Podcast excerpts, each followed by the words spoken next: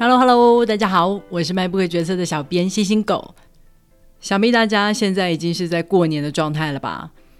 我自己也在周一那一天，也就是除夕，请了一天假，假装自己在这边也有年假可以过。去年我们挑战了佛跳墙，今年想来挑战另一道菜烟肚鲜，大家有没有吃过啊？它是一道上海的名菜。我记得我第一次吃到的时候，真的是非常的惊艳，觉得这也太好喝了吧！正常来说，这一道汤有三个主角，分别是五花肉、笋子跟百叶。不过现在有一个很大的问题，那就是我买不到新鲜的笋子，我只买得到冷冻包装的，所以不确定这样煮还会不会有笋子的鲜甜味。下个礼拜再跟大家报告结果喽。好的。让我们来介绍这个礼拜的书。这个礼拜要延续我们上个礼拜介绍的书《无限赛局》。所谓的无限赛局，就是在说它没有终点，也就是没有真正的结束。在这场赛局里面，甚至连对手都不是固定的。所以在无限赛局里面，没有人能说他赢得了一场无限赛局。我们的目标就是要一直留在赛局中，一直玩下去。面对这种没有终点的赛局，我们当然需要不一样的方法。第一个关键点就是信念。所谓的信念，就是对一个不存在的未来怀抱一个愿景，而且这个未来令人向往到愿意穷尽一生的努力去完成它。有了这样子的信念，我们就不害怕面对风险，做出改变。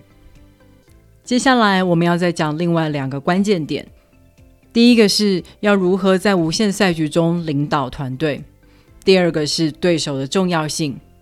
接下来就让我们来进入正题吧。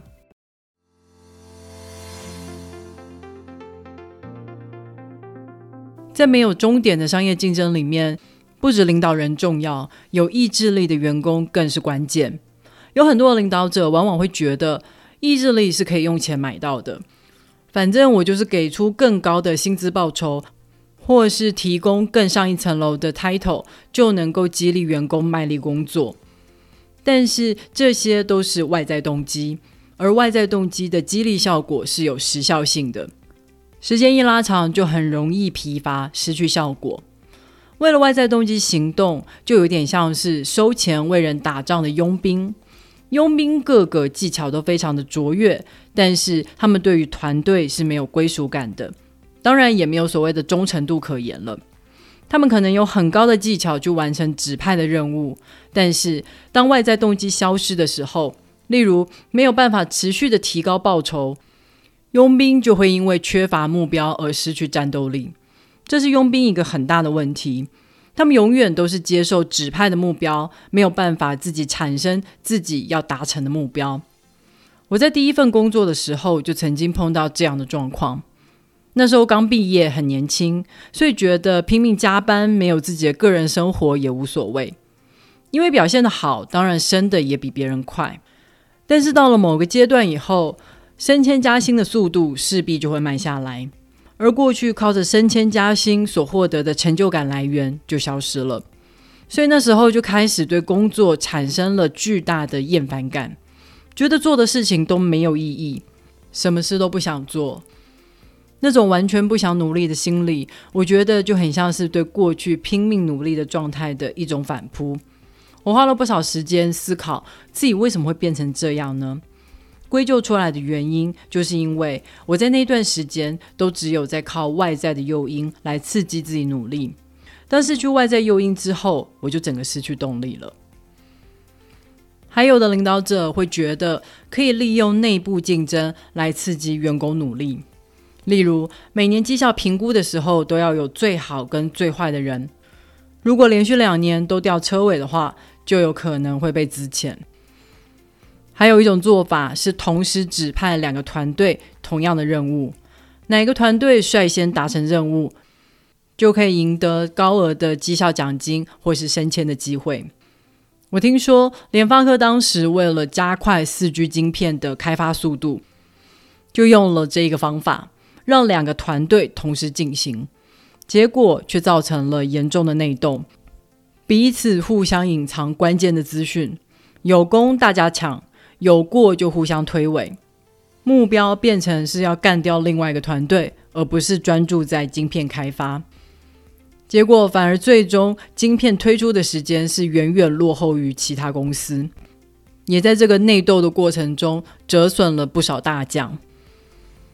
我们可以发现，与其持续拼命的追求绩效，一个有向心力、有信任感的团队更有机会在无限赛局中存活下来。一个有信任感的团队才有机会坦然的承认失败，并且好好的讨论要如何解决问题。而不是在问题发生的时候，第一时间想着是要如何隐藏、如何推到别人身上。而当团队能够大方的讨论错误的时候，员工才有可能拥有弹性，还有余裕，自己去想象要如何完成任务，或是把任务做得更好。毕竟，所有新的尝试都是有可能失败的。如果今天因为主动做事还遭受责难的话，或是因此绩效被打差的话，那大部分的人当然就会选择少做少错，甚至是不如不做。这些领导者会犯下这些常见的错误，其实有很大一部分应该归咎于现在的商业环境。现在的公司往往把 CEO 的薪资高度的跟股价绑定，所以现在股东成了 CEO 主要服务的对象，不是消费者。当然，更不是公司的员工。为了增加利润，领导者可以决定用烂原料来压低成本，或是一而再、再而三的涨价，好达到年度的销售目标。领导者把员工看成了成本，而并非资产，所以不够赚钱的时候，他就会选择裁员。反正员工再找就有啦。高流动率不在 CEO 的 KPI 里面。股价的高变动性也给领导者带来了极大的压力，使得 CEO 不愿意牺牲短期的利益，即使这么做对未来是好的。就像当初的柯达舍不得放弃底片能赚到的钱，在有限赛局里面，领导者关注的是结果，因为只要完成目标就赢啦。那么他当然当仁不让，带着大家往前冲冲冲。但是在无限赛局里面，领导者关注的不应该是结果，而是应该关注如何创造一个可以让人安心努力的环境，然后让这些人来创造他想要的结果。那么，要如何创造这样的环境呢？第一个就是推动信念，信念可以让人产生使命感，产生动力。第二个是建立信任感，一个有信任感的团队可以让人产生归属感。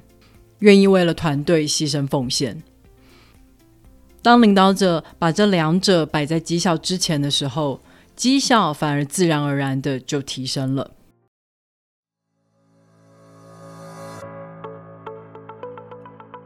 谈完了如何领导团队之后，让我们来谈谈对手的重要性。在有限赛局里面，对手是固定的，所以我们干掉对手就代表我们赢了。但是在无限赛局里面，对手根本就不是固定的。Nokia 在做 Feature Phone 的时候，Apple 还在做电脑呢。直到 Smartphone 的年代，Apple 才加入了手机的战局。所以啊，在这样的赛局里面，我们不应该只想着要把对手干掉，我们反而是要把对手当成是我们学习的对象，从他们的身上看到自己的不足，才能持续的改进，我们才有办法一直留在赛局里。如果我们只想着要击败对手，反而有可能让我们错过真正的潮流与创新。而且啊，有时候新的对手加入，其实是在帮忙我们扩大市场，增加我们愿景的可见度。例如，第一个发明个人电脑的是 Apple，原本只做大型电脑的 IBM 看到了个人电脑的商机，所以他们也选择投入大量的资源。开发出了 IBM PC。那时候的 Apple 没有气急败坏的想要阻挡 IBM 来抢他们个人电脑的生意，反而是大大方方的在报纸上刊登了全版广告，上面写着“欢迎你 IBM”。在个人电脑的开发上，Apple 一直以来都是采用封闭的系统，也就是从软体到硬体都是 Apple 一手包办。但是 IBM 为了扩大业务，它采用了跟 Apple 不一样的策略，它使用开放系统。别的制造商可以向 IBM 购买许可权，开发跟 IBM 系统相容的硬体。这样子的开放系统果然吸引了更多的厂商加入，一时之间百花齐放，真正的把个人电脑变成了每个人人手一台的装置。对手不止可以帮我们扩大市场哦，它还可以帮助我们更清楚自己的定位跟目标。举例来讲。Apple 现在都在主打隐私，就是在跟 Google 还有 Facebook 做出区隔，因为后面两者都为了广告的生意在努力收集使用者的资料，但是 Apple 告诉使用者，你可以选择保留隐私，只要你选择的是我们家的系统。但是如果今天我们是用有限赛局的思维，一心一意的想要击败对手的时候，就很有可能让我们陷入了盲目模仿对手的陷阱，就像当年微软看到了 Apple 在 Smartphone 的作业系统上面取得巨大成功的时候，他就认为自己一定有办法复制这样的成功，只要把个人电脑上面的 Windows 作业系统稍作修改，就可以移植到手机上啦。但是事实上，这个号称可以同时适用于个人电脑与手机的作业系统，却在两个地方都显得格格不入。这个操作界面在手机上显得非常的拥挤，一点都不直觉；而在电脑上面跑触控式的操作界面，则是脱裤子放屁，多此一举。很多人都是立刻就切回传统的选单模式。有段时间，微软就一直追着对手的脚步。对手做什么，他就做什么，结果什么事都没有做好。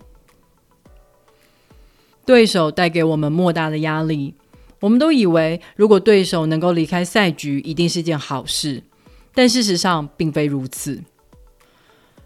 当年苏联解体以后，美国就以为从此以后高枕无忧，在少了外部对手以后，美国国内的两党对立开始逐渐的升高。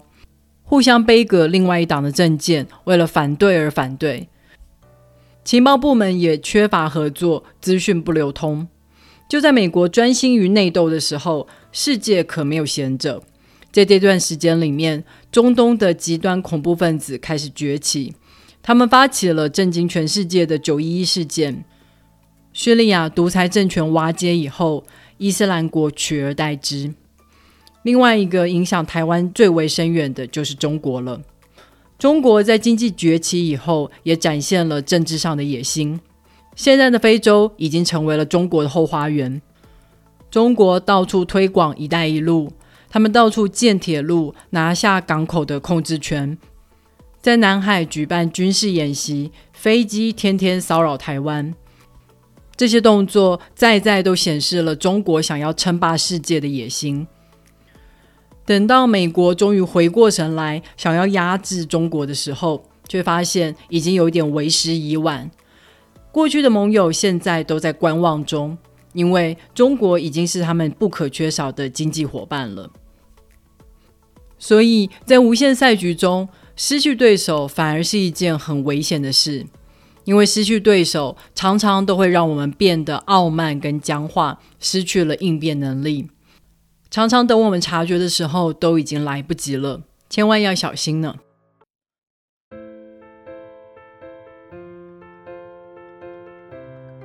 好的，《无限赛局》这本书就介绍到这里了。想要在无限赛局里面一直玩下去，有几个重要的关键。第一个是强大的信念，信念是以服务为导向，它超越了个人或是公司。一个强大的信念能够吸引志同道合的同伴一起加入。第二个是领导的方式，在无限赛局里面，领导者要关注的不是结果，而是要去创造一个让人可以安心努力的环境。在这个环境里面，领导者持续的推动信念给每一个人，让人产生内在的动机去努力，并且信任团队，让人产生归属感。第三个就是尊敬我们的对手，我们可以从对手身上看到自己的不足，也可以透过对手更认识自己的长处与定位。对手可谓是会我们良多啊！如果你对今天的这本书感兴趣的话，别忘了透过 MyBook 决策的导购链接来购买这本书哦。网址是 triple w 点 mybook 点 tw。也别忘了在 Apple Podcast、Spotify、First Story 还有 YouTube 上面订阅 MyBook 决策。你的订阅跟留言就是对我最好的动力。好的，大家新年快乐喽！下个礼拜再会，拜拜。